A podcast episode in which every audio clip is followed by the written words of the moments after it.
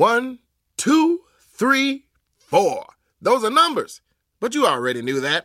If you want to know what number you're going to pay each month for your car, use Kelley Blue Book My Wallet on Auto Trader. They're really good at numbers. Auto Trader. Grumpy Old Geeks, a weekly talk show hosted by Brian Schulmeister and Jason DeFilippo, discussing the finer points of what went wrong on the internet and who's to blame.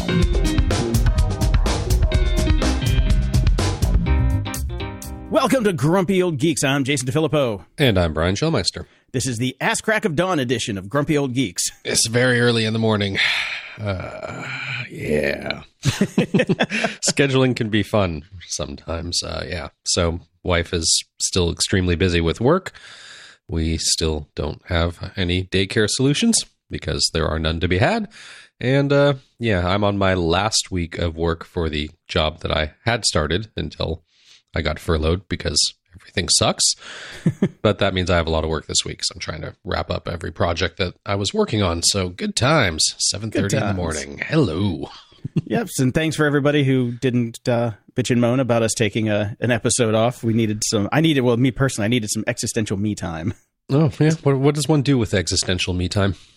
Uh, tries to figure out what the next week's going to be without going bug nutty insane. oh, if that's the case, we're down to one episode a week, Jason. I'm going to need that every down, week. we're down to one episode a month, man.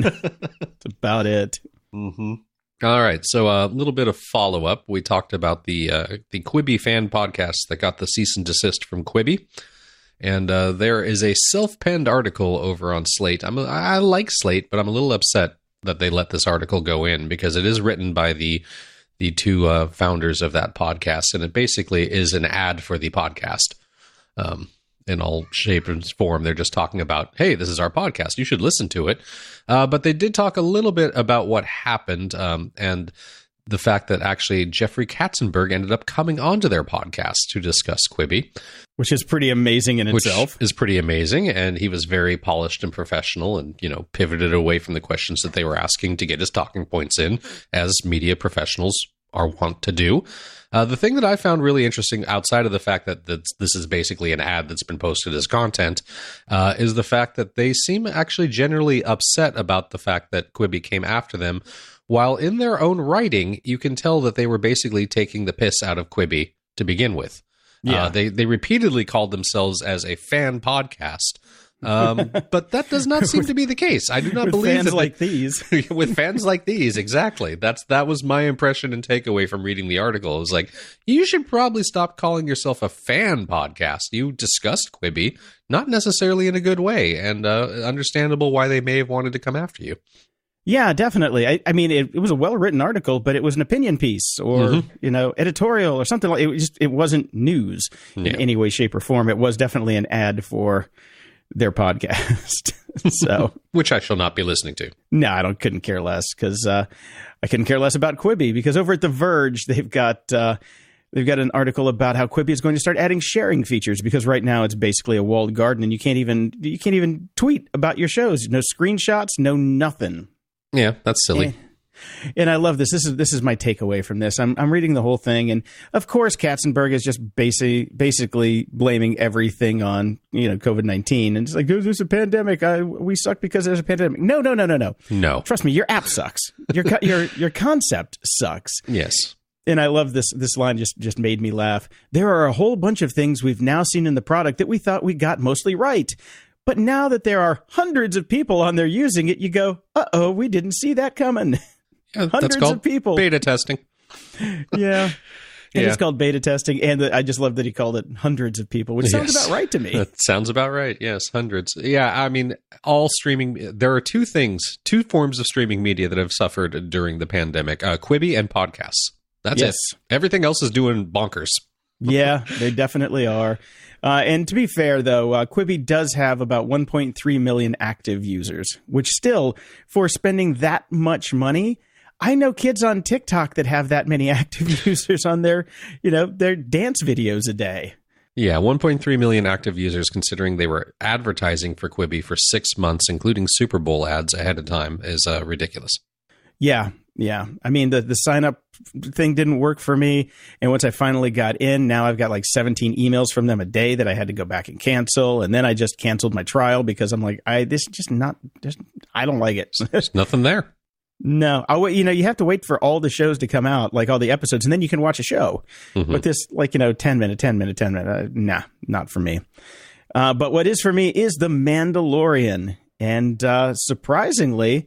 Uh, they're saying that the new episodes that are scheduled for October are still going to be coming out. Well, hopefully they were mostly in the can and it was just a little uh well, obviously they were mostly in the can because you can't go out and shoot anymore, so it's mostly just uh you know, post-production stuff and I guess those folks are able to do it at home. Yep, which also answers our question about the expanse that somebody wrote in about. So Mhm. if these people are able to do post production at home, then, you know, hey, maybe we'll get some expanse sooner than later too. That would be nice. Another thing we did get though that I just I got an email about this morning is that Shakespeare for Squirrels by Christopher Moore is out. So Is it? next at the Wait, library. it's out? Yes, it came out today. Okay, so uh, let's let's circle around the wagons here. Um, the Mandalorian uh, is able to finish their post production. They're with Disney Plus. They, you know, Disney's got the money, they've got the wherewithal, they've got the experience. The Expanse is with Amazon. Now, Amazon has the money. However, I have signed up for, uh, you know, uh, uh, I follow authors on Amazon and I follow Christopher Moore. So if his new book came out, why did I not get a fucking email telling me that his new book is out? Now I don't believe that they're going to get the expanse done because obviously they don't know how don't know how to do shit. yeah. well, I mean, uh, I got I basically pre-ordered it on Audible, and I got a note at midnight that said your book is now ready for download. Well, you know, I follow Christopher Moore to get updates from Amazon. So, you know, if you want to sell things, it would be a good idea to send that email letting me know that the new book is out now. No, no email. Check the spam folders. Check the spam folder. I, I check the spam folders every fucking morning. I'm a professional. Oh, it kind of defeats the purpose of the spam folder, though. well, just a quick, you know, once a day, a quick run through to make sure, you know. You just do it. You do. A, you do a Quibi on it. Yeah, I do a Quibi at 10 minutes. All right. uh, and believe it or not, my Lumis are in the mail and I don't arrive tomorrow. You have a tracking number? I got a You- tracking number. They're they're on the road, Hmm. so All right. we'll see. Was we'll this see. a, a year in counting? At least? Uh, uh, I paid for them in July of last year, and they were supposed to be here for the holiday season. And they didn't mention that it was the, holiday 4th of season July. 2020. yeah. So I got two of them, and we'll see. I'm only gonna I'm only gonna open one and give it a shot because the other one might have to hit eBay. if Right. it's not that good. But you know, if if, if nothing else. This thing has given us at least more material than I'll probably ever use the, the keyboard for. Most likely, yes. Yeah. And I got uh, a mask update because everybody's been buying our, our grumpy old geeks masks. And if you want one, go to gog.show slash shop. Uh, And, tens uh, of people? Uh, well, we have 23 people have bought the main mask, Oh. the uh, the the just the grumpy old geek branded mask. Eight have bought the Team Brian mask, Mhm. and 14 have bought the Team Jason mask. Eh, Deluded fools. Smart people. I like I like the intelligence of our audience. I actually need to order one because we did not get free samples, so I could use Uh, one. no, we didn't. Uh, Talk to me off the air. I can get us some. I can get us some discount. Oh, you, you got a connection? I got a connection. Can hook hook us up. Only if you wear Team Jason though. Fine, I don't care. In the news,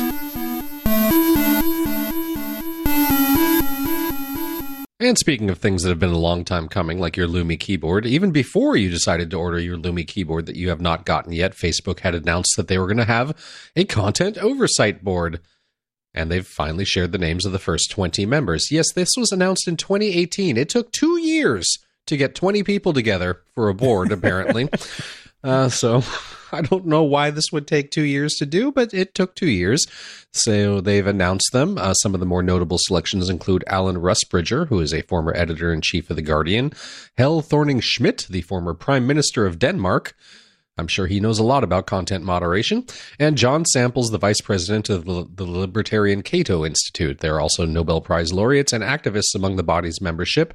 Interestingly enough, as I went through uh, the lists that have been released, not a single programmer or anybody used to or skilled in social media. of course not. Of course not. So there have been some conservative members which have raised eyebrows, which is stupid because uh, uh, rarely enough I will agree with Facebook about this. You want a good demographic selection. So of course there should be some very conservative people on there.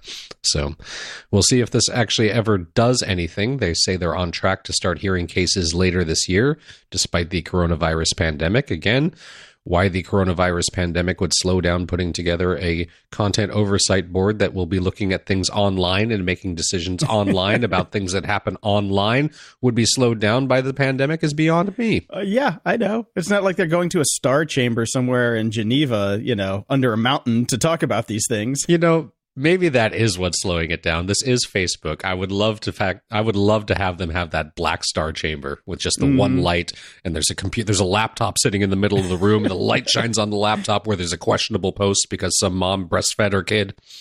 oh god. And a dot matrix printer to to print out the verdict. That'd be amazing. Another Facebook lose uh, news. Well, lose is actually appropriate. I guess that was, was, a Freudian slip. A, that was a really good. That was that was a Zuckerbergian slip on that yes, one for sure. Zuckerbergian slip. Ooh, show title.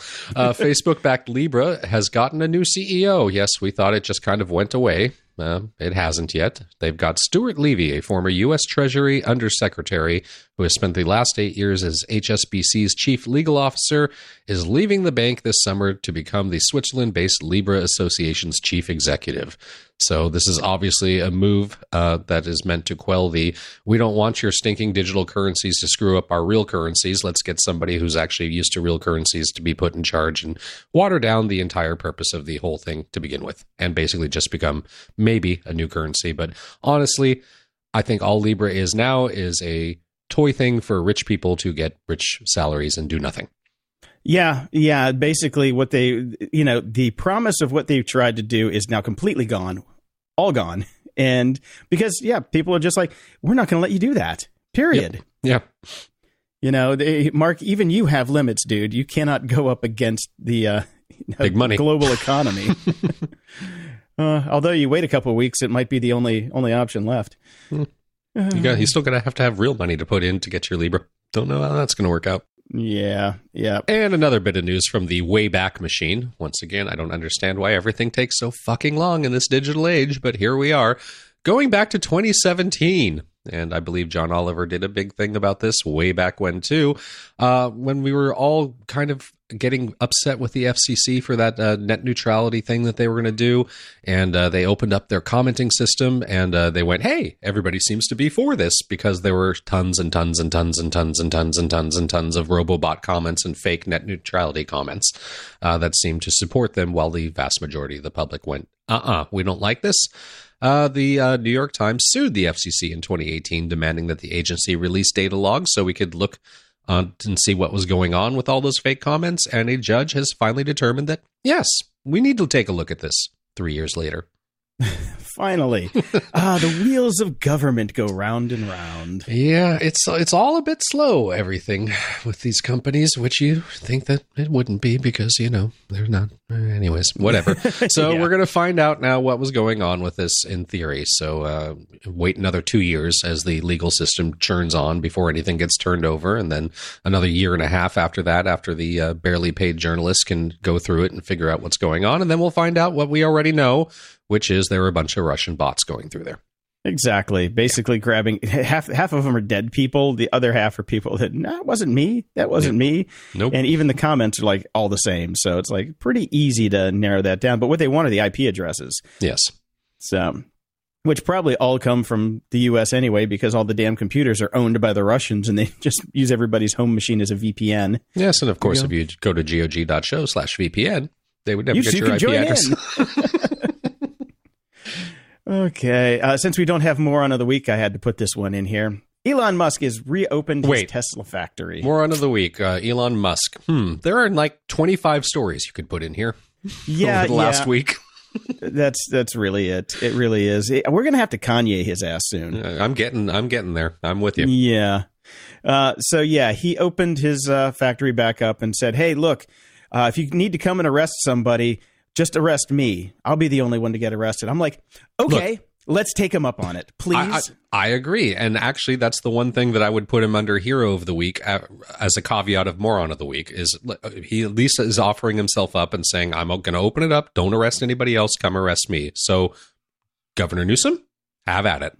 Please do, please do. But we know he's not going to Of because now, now you know, Elon has made the threat that I'm going to move all of my business to Texas, and I'm like, okay, go see ya. Off you go, scooch, scooch. You've been nothing but a pain in the ass around here. So, and they're like, and what's the rush right now? Why are, are Yeah, people why really now? clamoring to buy Teslas? No, of course not. He just wants to grease. he- He's big, you know. He's a big business guy. He wants business to start up as all businessmen do. But uh, you're not above the law, Elon. Yeah, apparently he is because he has not gotten arrested yet. Hmm. All right. Well, Yeah. one one show off was not enough, Jason. Now I'm just angry and depressed again. I was almost feeling okay. Kind of. No, not no, really. no, no, no, no, no, no, no, no. Okay. And in uh, Isn't It Ironic news, Stack Overflow, the site where all of us who used to program or still do go to, well, the headline says get their questions answered, but the real thing is get the code that they're going to put into their site, is reducing its workforce by 15% because of the coronavirus. I, I was not aware that uh, a forum. Basically, it is just a forum had that big of a workforce, but apparently they do. So, 40 employees, which is 15% of their company, are being furloughed. So they will be able to keep their health insurance and other benefits for some period of time, and some other people were laid off as well.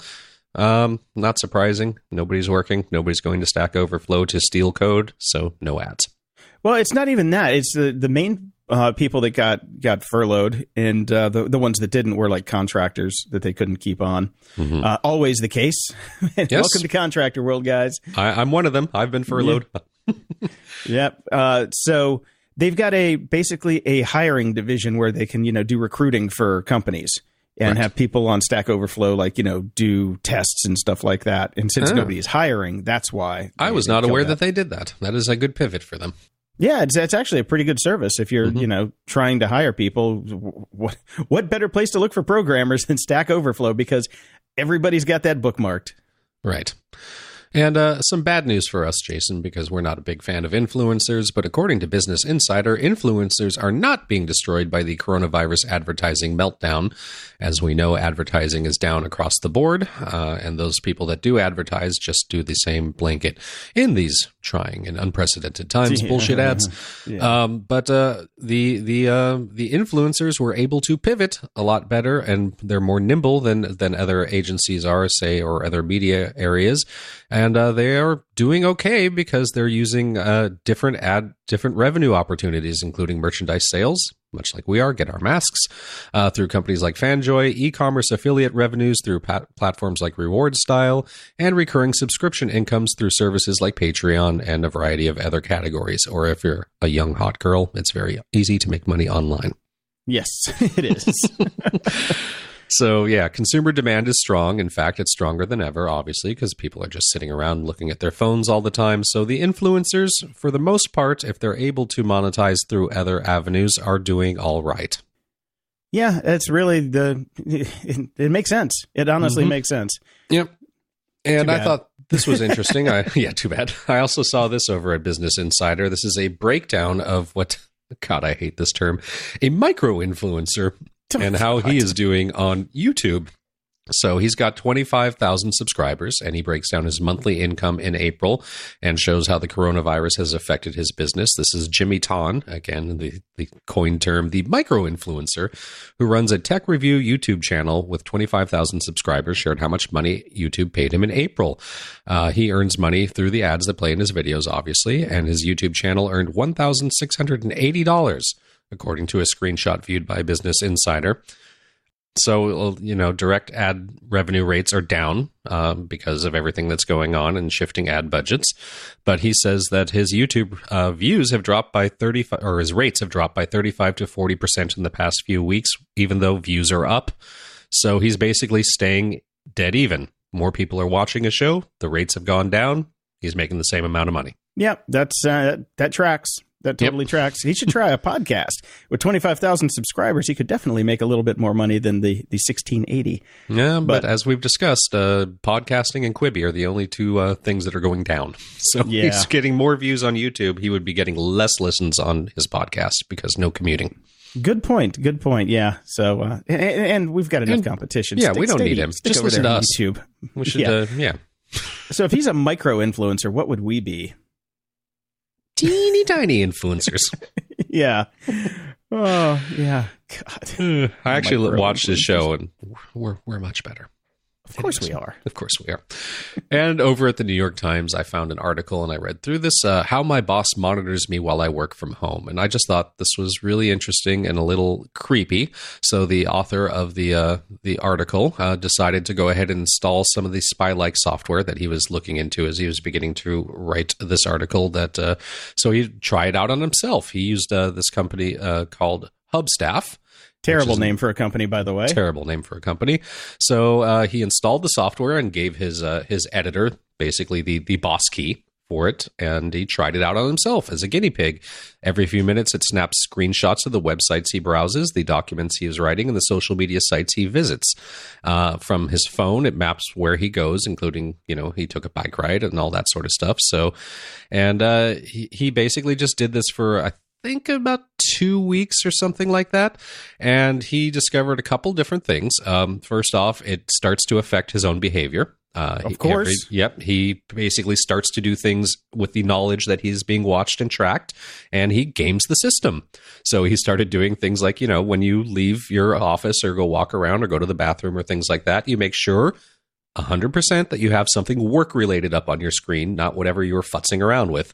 And, you know, just basically leaving things open for longer periods of time to make it seem like you're working longer and all that sort of stuff. And her, his editor actually had comments as well saying, This is creepy.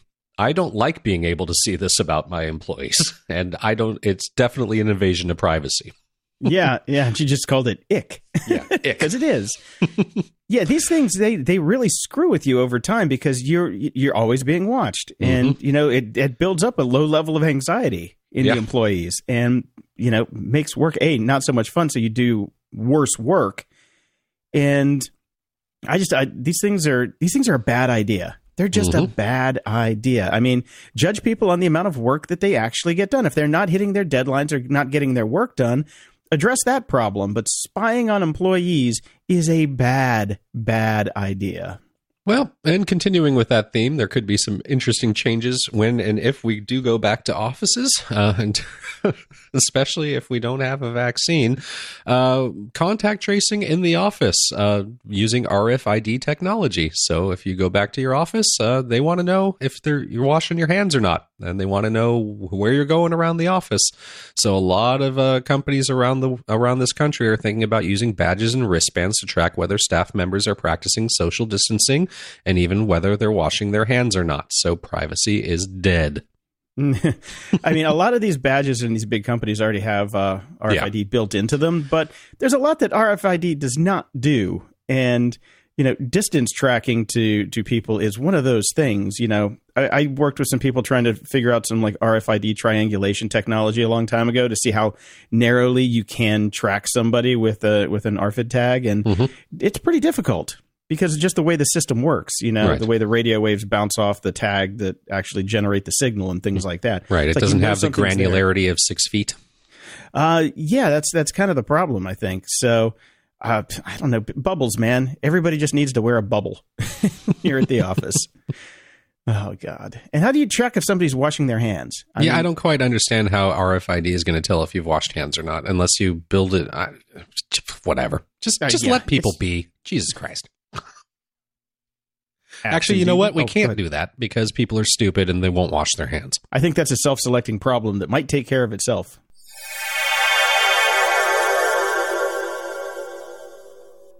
Everyone needs a world class VPN. Grumpy Old Geeks recommends private internet access to protect your online privacy and identity. Private Internet Access never keeps any records of their users' online activities, so you can be assured that you have complete privacy and nobody knows what you're doing online. No matter your technical skills, Private Internet Access is one of the easiest VPN apps out there. All it takes to connect is just one click or tap, and your data will be encrypted instantly. With just one private internet access VPN subscription, you can connect up to 10 devices at the same time. Go to gog.show slash VPN and sign up today. For a limited time only, you can get our favorite VPN for just $2.69 a month when you sign up for two years. gog.show slash VPN. That's gog.show slash VPN. That's not just the sound of that first sip of Morning Joe. It's the sound of someone shopping for a car on Carvana from the comfort of home. That's a good blend. It's time to take it easy, like answering some easy questions to get pre qualified for a car in minutes. Talk about starting the morning right. Just like customizing your terms so your car fits your budget. Mm-mm-mm. Visit Carvana.com or download the app to experience car shopping the way it should be convenient, comfortable. Apps and doodads. So in a in a weird twist, all of the projects that I really ever had to use Slack for have gone away, Uh-huh. and uh, I've I've gotten rid of Slack on all of my devices. Oh, does And I this think- mean I can in- uninstall it now? Because I was only using it for us. I'm on Teams for everything else. Yep, you are free and clear to move about the country without Oh. Slack. How nice! I actually get to remove a program. What a- I know. That's all. That's always a, a, a. That's very exciting. Celebration. I love removing programs. The thing about it is, I still have I, I'm still used to checking it all the time, so I have phantom Slack syndrome. Oh, dude, I've had it open all. I, even though we weren't doing a show, and I knew I wouldn't really be talking to you unless it was about like stupid shit. Uh, I, I left it open the entire week. Yeah, mine was always open too, and I was like, uh, ding. Oh, you know, I had the, the the notifications turned off, and they have the at least the the nice snooze setting, so you can only you know you can only be bugged from like you know, I had mine set for like nine in the morning to four in the afternoon, but still, I would still check it and see if anybody needed anything, which obviously nobody ever did. You Right. know, it's like Now, here's here's something that we don't talk about a lot of the time, but I always like to go back to this. Now, I obviously uh, somewhere I have an account registered with Slack, the company, because I'm using their product. Correct? Now, is, Correct. is there a way for me to go delete that? Because this is what we're supposed to be doing when we remove services and, and products. Is we go find a way to have us removed username and password and any other data that they have about us. We should delete all that stuff and ask them to delete and remove our accounts. Does does Slack have that? I didn't look because I you because know, we are professionals. we're professionals, and I think maybe I'll need to get back on it at some point. Um, but yeah, I didn't even I, I didn't even think about that. I should. I think about these things. Yes. hmm. That is interesting. because you know they will get hacked at some point. I mean, it doesn't matter for us because we are professionals and we use our 1Password and our and our single use passwords and all that sort of stuff. So if we find out we got pwned because Slack slacked on their security and all our data got sucked up, uh, it wouldn't be too big of a deal. But I do like to try to keep a clean slate with these sorts of things. Where if I'm going to stop using a service or or a piece of software and I know that they've got an account registered for me, I want to be able to uh, request them to delete it. So yeah, I will that- have to look into that. And another thing about Slack is if somebody does get your Slack account and your password and can log in, then they can theoretically just get all of your historical messages that you didn't go back and delete, which could cause problems for. Yes. some people. Definitely, especially the shit that you and I talked about. I know. That's what I'm thinking. I'm, I should go delete that now. Yeah, you're welcome, Jason. I'm glad I reminded you. Yes. And somebody reminded Slack too that uh, we now live in the future and they have finally started to strip location data from images that people upload. Now, Oh, okay. yeah.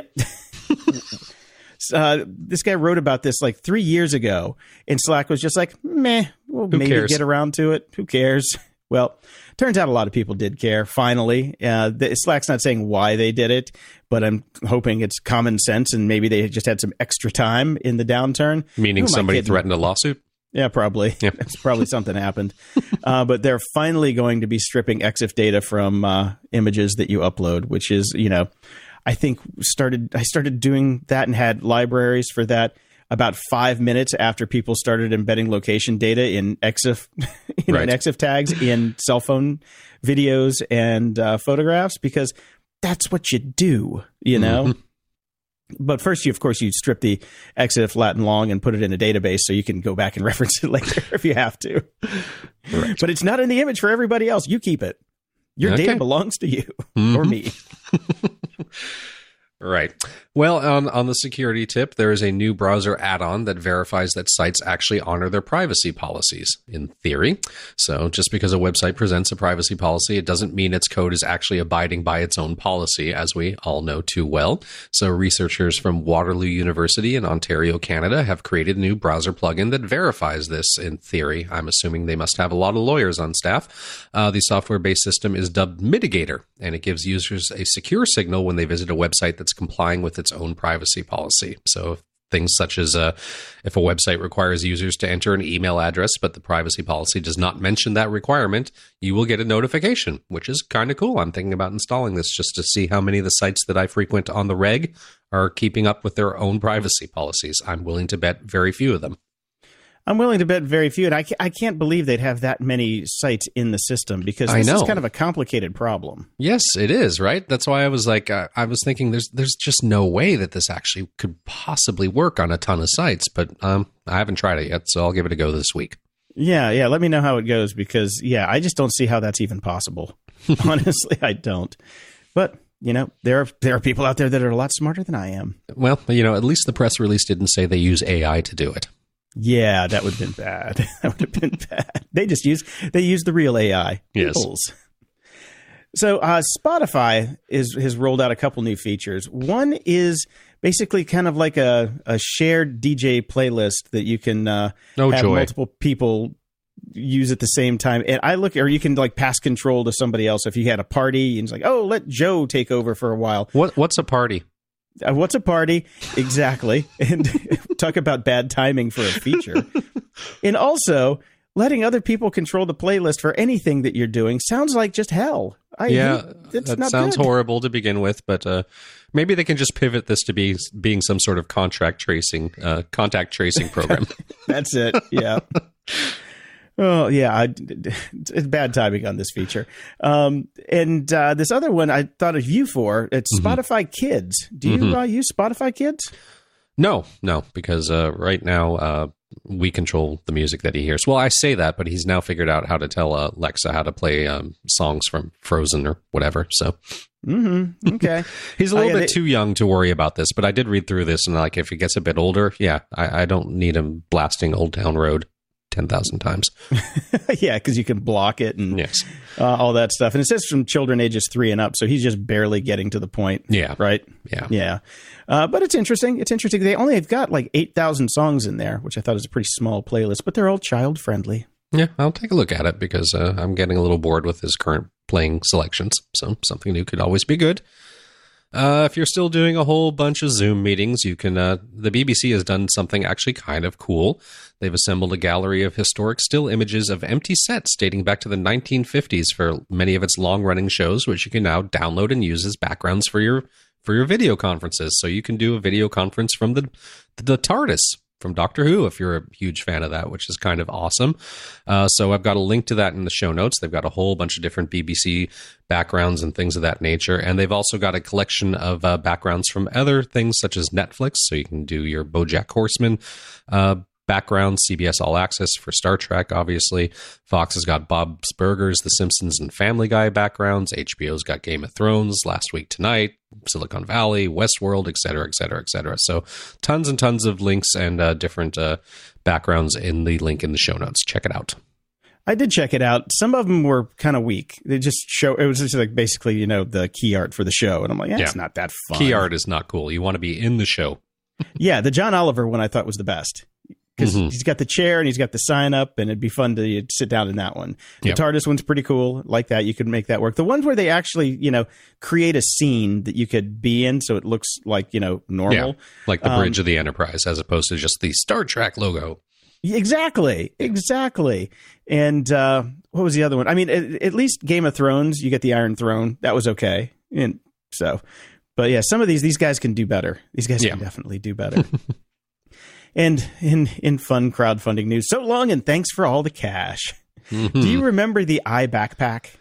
Oh gosh, with that name, it must have rolled out back in 2000.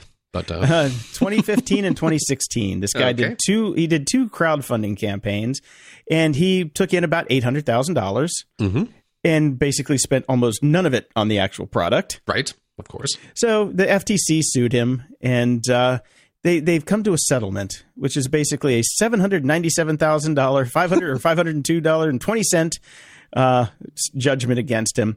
The thing that pisses me off is the settlement expresses that this guy did not agree to any wrongdoing. Why? That he obviously did wrongdoing. If you ta got the money back, Yeah, or at least well, have a settlement against Gi- him. given the choice between getting all the monies and having him admit that he did something wrong, I'll take. I'll take. Let's strip him of all the monies. Okay. He has also been stripped of his crowdfunding rights. He is never again allowed to, to use a crowdfunding site. Now, oh, any? Any. Wow. Okay. I, I don't Yep. know how one police. Uh, thank God we have the internet police. I know. we can, we can have somebody on him twenty four seven. Make sure he doesn't log into anything. Yeah. He, well, it says he has agreed to never crowdfund again, but I know. Who knows with these Sure. things? I mean, he- it's not me. It's my cat. My cat set up this Indiegogo. Come Right. on. All right, so apparently there's a service called Wink out there that I'm unaware of. It's it's uh, for controlling and and managing your smart home devices and things of that nature. So, uh, yeah, they've they've pivoted a while back to go to subscriptions to keep a steady stream of money coming in, and a lot of a lot of different companies have, of course. That that's you know, see the first three years of the show is me screaming about Adobe switching to subscription models and everybody else switching to subscription models, but they've done it as well. They've announced plans to move to a five dollar per month subscription on May thirteenth, which is uh, the day the show comes out, and uh, it's mandatory. If you do not sign up, you will lose access to devices in the app as well as all automations. Uh, so no notice, doing it in the middle of a pandemic, and basically saying there are no other options. Good move. Oh yeah, smooth, smooth Mhm. guys. Yeah, because I'm guessing I think they they had a free plan before when you got the when you bought the devices and Yeah. they would just run for free. And now that they're not selling devices, they don't have the income from the devices to actually offset those costs. Exactly. Which is, I mean, let's think about this, guys. that was a bad business model to begin with. Yes, but uh, the ability to just uh, basically just say you've got one week and then we're going to charge you, and that's that. That is a dick move, and oh, uh, super dick move. and people that are using their service are pissed. So I wonder if the FTC should actually step in for that one as well. yeah, that'd be nice. Yep. Ain't gonna happen. Nope. Anyway, I have uh I you know, I have a standing desk and I used to stand all the time and I had my treadmill and all that stuff. Well, you know, getting old happens. and turns out uh you know, you know, coming up on, you know, I can see 50 over the horizon here, and my body is like, no, it's more like 80. Uh, so I had to stop using my standing desk as much, and uh, my chair was like one of those. Well, at first I had an Aeron, and then my roommate stole it, so it's that's in the house now. Right. And I got her thirty dollar like Office Depot chair, which just was not cutting the mustard. I don't know if you could have seen me in the live stream uh, when we did our when we did our drink up. I'd be sitting there, and then I would just get shorter and shorter and shorter, and then I would get tall again, then shorter and shorter and shorter, and tall again, because you know the uh, the thing would just keep sliding down. Right. So I bit the bullet, and we we talked about our favorite chair, which is the Herman Miller Mirra Two, and ah, yes. I'm sitting on one now. I am too. It has arrived. I put it together the other day, which, you know, basically the hardest part about putting the Mirra 2 together is getting it out of the cardboard because it comes like basically pre-installed now. Mm-hmm. It- like the first time I got one, I had to put, put it together and this one just came, you know, fully hatched out of the womb. It was great. Uh, so I have to, I have to say that, uh, you know, I went whole hog and got the, the top of the line with all of the features because the one feature that the cheap versions don't have is on the front of these you can change the angle of the seat where your thighs hit it Mhm. which if you're going to be sitting for a long time during the day is a game changer because you can just it's so much more comfy but it, it'll cost you a pretty penny but i swear to god this one's never leaving my sight It's the it's the single much. best office chair I've ever had in my entire life, hands Yeah. down. Yeah. Rick a Breck. Well, speaking of uh, Zoom backgrounds and what would have made some cool ones, I found this article over on Mental Floss. Uh, what Disneyland looked like in 1957, just two years after it opened. So this is some really cool, rare archival footage of the park and somebody just kind of walking around to it. And it's been digitally transferred and cleaned up, so it looks pretty nice actually. Which includes a comment uh, commentary from uh, the guy that shot it, which is uh, Todd Pierce. Uh, he says that. Yeah, it's really interesting. I just, I, I- I'm a Disney freak. I grew up just a couple blocks away from it. I worked there when I was like 15, and I just love all things Disney. And going back and seeing it uh, way back from like the first two years it was open is pretty amazing. So I really enjoyed it. Very cool. And other cool news, uh, because, you know, 2020, we already have murder hornets, we have a pandemic. We've also found a black hole basically just outside our doorstep. Cool. Yeah. Can it get here faster? So, uh, uh, yeah, astronomers have detected what they say is the closest known black hole to date, a stellar mass object in the double star HR 6819 system, which is only a thousand light years away. So, in a thousand light years, we will die. It's not moving here. Just kidding. That's not how science works. That's But very cool. a thousand light years is about how long April felt. So. Yes, yes, yes. Feedback loop. Over at Patreon, we've got some new subscribers, Shane and Rock Your Socks Off, as well as Frank. And Frank says, Guys, the last few years have been tough, but your show is a great companion. I listen to it on the road, at gas stations, on the shitter. Give me some space for Christ's sakes. Seriously, though, thanks for being there for all of us. Your friend from Pittsburgh. Thank you, Frank. Thank you. And uh, Mario, who writes in Zero Fucks. I feel like this would make a great new segment for the show. Lots of potential content. Yes, I know there is a guy who doesn't like the profanity on the show. Fuck him. Um, Well, I feel like Zero bucks, Zero is, Fucks. is every segment, so we're we got that covered. Ooh, maybe that would be a good mask. Ooh, yeah. And Chuck Wumma writes over, Hey, a shout out to two grumpy young geeks, Lily and Fiona. Stay grumpy. Or something like that. Really? I don't know. I'm not good at this sort of thing. The only must have is a hearty Deliveroo! All right. Thank you, Chuck Wama. There's your shout out. Over at PayPal, we have uh, donations from Breed, Elwin, Andrew, Ralph, Bruce, Mark, Michael, Adam, Daniel, William, and Leslie, who says, Hi, guys. I'm donating to you as a birthday present for my husband, John, May 11th. He is a big fan, and we listen to your podcast together on quarantine grocery store runs in Dubai. Wow. Believe it or not, you help keep us sane. Thank you. Well, thank No. you. Thank you, and happy birthday, John. And Sharif writes in, Hang in there, guys. You're doing a public service for us listeners by keeping us entertained and grumpy. All right, and Elizabeth, who donated as well. Dear Jason, Brian, and Dave, I've been listening to your excellent show for a couple years now, and I figure it's time to stop freeloading and show some love. You're always looking. You're always something to look forward to, and twice a week means double the pleasure. Thanks. Well, thank you, Elizabeth. Thank you, and thank you all who uh, sent us some new donations, and uh, we love you. We really Mhm. love you. Thank you. Over at GOG.show, Marcy writes in If I have my heart set on a certain domain, but it's not worth $4,000 to me, is it worth it to even attempt to make an offer that I can afford? I'd rather make rent and put food on the table than pay that amount for a domain, no matter how much I like it. Thanks for your help. Hey, Marcy, uh, you can have any of the domains I own for two thousand dollars. exactly. uh, I would say though, uh, go to hover.com slash GOG and search for the base name that you're looking for. And then just check out all the new extensions. There are hundreds of them. And I'm sure you can find something that fits there. And, you know, having a .com, which I assume is that, that's what it is for that price. If it's not, then that's, that's stupid.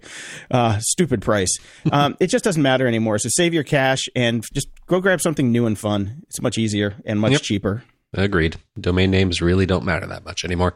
Gianni writes in, I got a question for Jason. I'm a big fan of audiobooks, but I find that recommending books to my friends is hard due to the language barrier. There aren't many audiobooks in Spanish.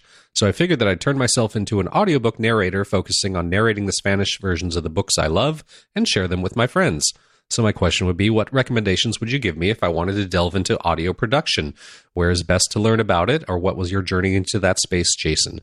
I know I probably won't need to go that deep into it since recording in a closet should be good enough quality to share with my friends, but I'd like to develop some skills along the way and see if I can make something of it in the Spanish audiobook narration field.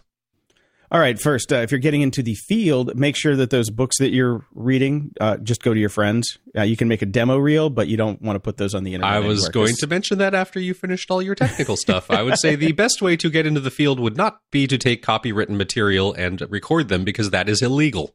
Yeah. uh, I don't know if there's a Project Gutenberg for Spanish books, but you should check that out because that way you can get uh, open source books that have no copyright on them Mhm. and uh, or have expired. The copyright's expired and read those. But uh, let me just run through this real quick to get you up to speed. First off, go check out the mics we have at gog.show slash Adorama and grab one of the dynamic mics. Those are going to be good enough for what you want to do and get a pop filter and a stand that works for your workspace. And you're going to want to get good software. It, it makes your life just a lot easier. I mean, you can technically use Audacity or GarageBand, but they kind of suck. And the few bucks you'll spend will be just a great investment because you always use it. Uh, and then I recommend getting a subscription to an online school like Skillshare or one of those that have, you know, tons of lessons from actual people who actually know how to use the software and just devour the tutorials and practice, practice, practice. Read a lot. And Google's your friend. There's videos on YouTube for just about anything audio. Uh, I use Logic Pro 10 for all my editing work, but if you're on a PC, that won't work. Uh, so I recommend getting a Mac because audio on the PC is a pain in the ass. So there you go. There you go. Dan writes in, Hey Grumps, in episode 437, you mentioned the danger of Uber drivers taking selfies while driving to verify that they are wearing masks. Here's one better. Pre COVID 19, I had a driver take a FaceTime call with her daughter. It was freaked. I was freaked the hell out, but wasn't comfortable asking her to stop because I wanted to preserve my higher than average rider rating. It was uncomfortable and weird, and definitely a first. Now, see, this is exactly what Black Mirror predicted would happen. This is bullshit. If you're uncomfortable with it, then say something. The fact that Yeah. we're all doing these stars for each other shouldn't stop you. It's illegal to do that, and it's not. It's not cool. It's not cool. It's not safe. And yeah, you should have stopped the car immediately Yep. and it got out and called Uber and said, look, you know, this is what's going on. Or just, you know, been nice and tapped the guy on the shoulder, the girl on the shoulder and said, ah, can you not do that Can you while you're not driving? do that while you're driving me? Yeah, there's nothing Yeah. wrong with that. And if you get a bad rating, eh, go to. Oh well, yeah, no customer service. I forgot. Yeah. oh, and speaking of Black Mirror that you mentioned, uh, did you see that the guy said not going to do the next season because the world is just too miserable already? I did see that. He's like, the world does not need this from me right now. exactly. I thought that was great. And Mel the Conservative writes in on how to start in cybersecurity. And uh, this is a novel, so I am going to paraphrase this one. Um, Mel has been in basically IT for many, many years, uh, about 20, as, uh, you know, as a Unix sysadmin, then pivoted into Windows sysadmining because that's what most of America runs on. And the long and the short of it is you need to get into these systems and basically just work in them to learn what all the systems do before you can protect them. Uh, security certificates are generally BS because you need real world experience. And uh, there is no direct path into becoming a you know a real cybersecurity professional. That's you know like okay, let's do step A, step B, step C. Is like just get in there, start learning the systems, work your way up, and that's really what's going to get you a real career in it. And he does he does say at the end. Uh, oh, oh, oh, before I forget, Viva Trump! I mean, you're liberally dropping F bombs on the guy several times in one episode. I thought it's only fair. Very Fair enough. Fair enough. Fair enough. And Sperry writes in, uh, guys, is this the way to opening up live music again? And it's a link to something called a Micrashell. And it says, kind of cool though. Imagine people wearing this in the streets as regular day wear. I think we're moving into weird sci-fi future territory here. Yeah, I took a look at it. Um, given the choice between wearing this stupid outfit, unless I'm going to like a 1990s era rave, uh, or not going to the show, I'm going to go with not going to the show. I think it's kind of cool in in a very Gibsonian way. You know, it's weird. and and uh, just just go check it out. You have to check it out. And what I love about it is it is definitely probably meant for raves because you have this weird self-contained thing with uh, tubes that go in and you can put in these canisters and in the the demo they have a vape canister and a drink canister and i was just like hmm okay i hmm. wonder where you're coming from Yes, and there's a lot of day glow involved in the design. I don't see this. Eh, they're not terribly fashion forward. Yeah, I mean, but man, they they just the the way they put this thing together is pretty cool. I mean, they've got a fully 3D walking version of it that actually looks really well done. I mean, mm-hmm. it's a well done site. It kind of reminds me of the stuff that we would do back in the day to just have fun in our Yeah. off time, but they did it a lot better than we did. And Mike writes in, I've listened to the show long enough that when I hear pay now, get later, I immediately get suspicious. Loomy. Loomy. Wondering if either of you have heard of the Remarkable 2. It sells itself as a nearly paper thin tablet and looks really awesome for taking notes, and at only $500 Canadian, it seems like a steal. Hoping you can help me determine where it fits on the Magic Leap Index of products that seem too good to be true. Thanks. Well, I got a few thoughts about this. Um, a few of my friends actually have the original Remarkable. Do you have anybody that has one no, of these, Brian? no, because I always thought the price point was too high because you can get a full service tablet that can kind of do that anyways with certain apps. So Yeah, that's the thing about it. What what sets it apart is the fact that there aren't that many apps, and it is Yeah. kind of meant for taking notes. Yeah. and it feels like paper because it's e-ink. Um, but my friends love it. They absolutely love it, and they use it for taking notes all the time. And I watched the videos for the Remarkable 2, and it looks rad. It really does. Um, I'd be skeptical of the S- September ship dates right now, since Yeah. who's making anything, you know. um, but they have made and shipped several batches so far. So this would be like the one that was coming out was like batch five, which means they, you know, they can make them, and they've got a good track record with the remarkable of actually making and shipping things. Mm-hmm. And I, I, I still, it's neat.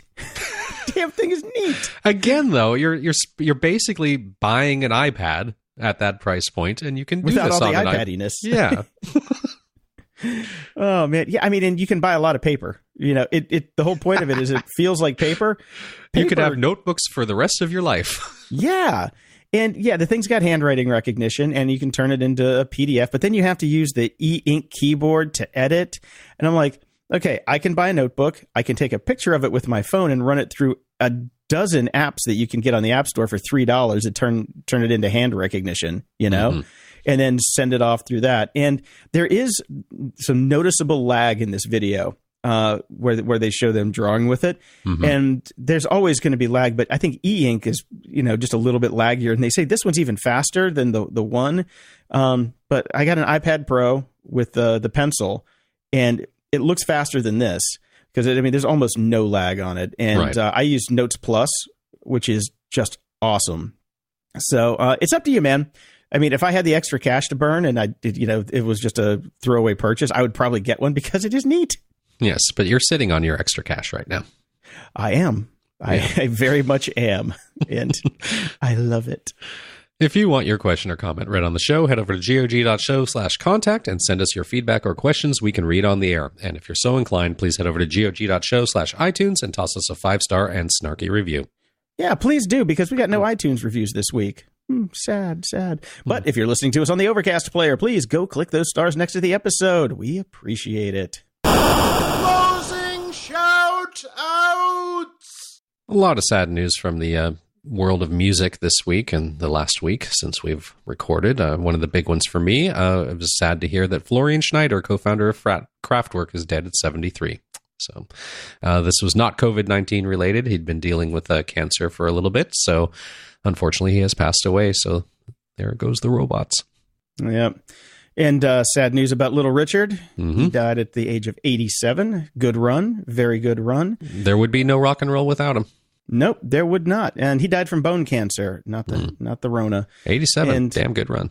Yeah, and I got to hang out with him at the first, my first literally internet launch party. We hired him as the king of Rocktropolis. Nice. And super nice guy, super sweet. Just he was he was a, a gem to everybody.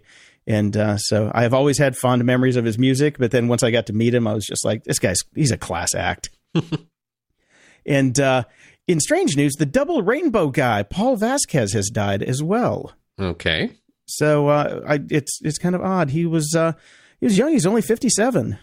So uh, we don't know what the cause of death is, but he said on May fifth that he was uh, tested for COVID nineteen and never came back with the results and passed away. So, So chances are, because he had a high fever and trouble breathing, which is not good, according to the. Uh, but I do want to make a call out to CNN here. CNN, uh, let me read this little descript. Vasquez, the portly man. yeah, What? Why did you have to include that? exactly. Give the guy a little respect. He just passed away. Anyways, until next time, I'm Brian Schulmeister. And I'm Jason DeFilippo. Thanks for listening to Grumpy Old Geeks. To support the show and keep us on the air, go to gog.show slash donate. Toss us a few bucks and we'll love you forever. And if you want those masks, go to gog.show slash shop. Your support really keeps us going and we really appreciate it. Show notes for this episode are at gog.show slash 438. From there, you can find links to old episodes, leave feedback, ask questions, donate to the show, and get links to stuff we like. Stay grumpy and somebody go fucking arrest Elon Musk.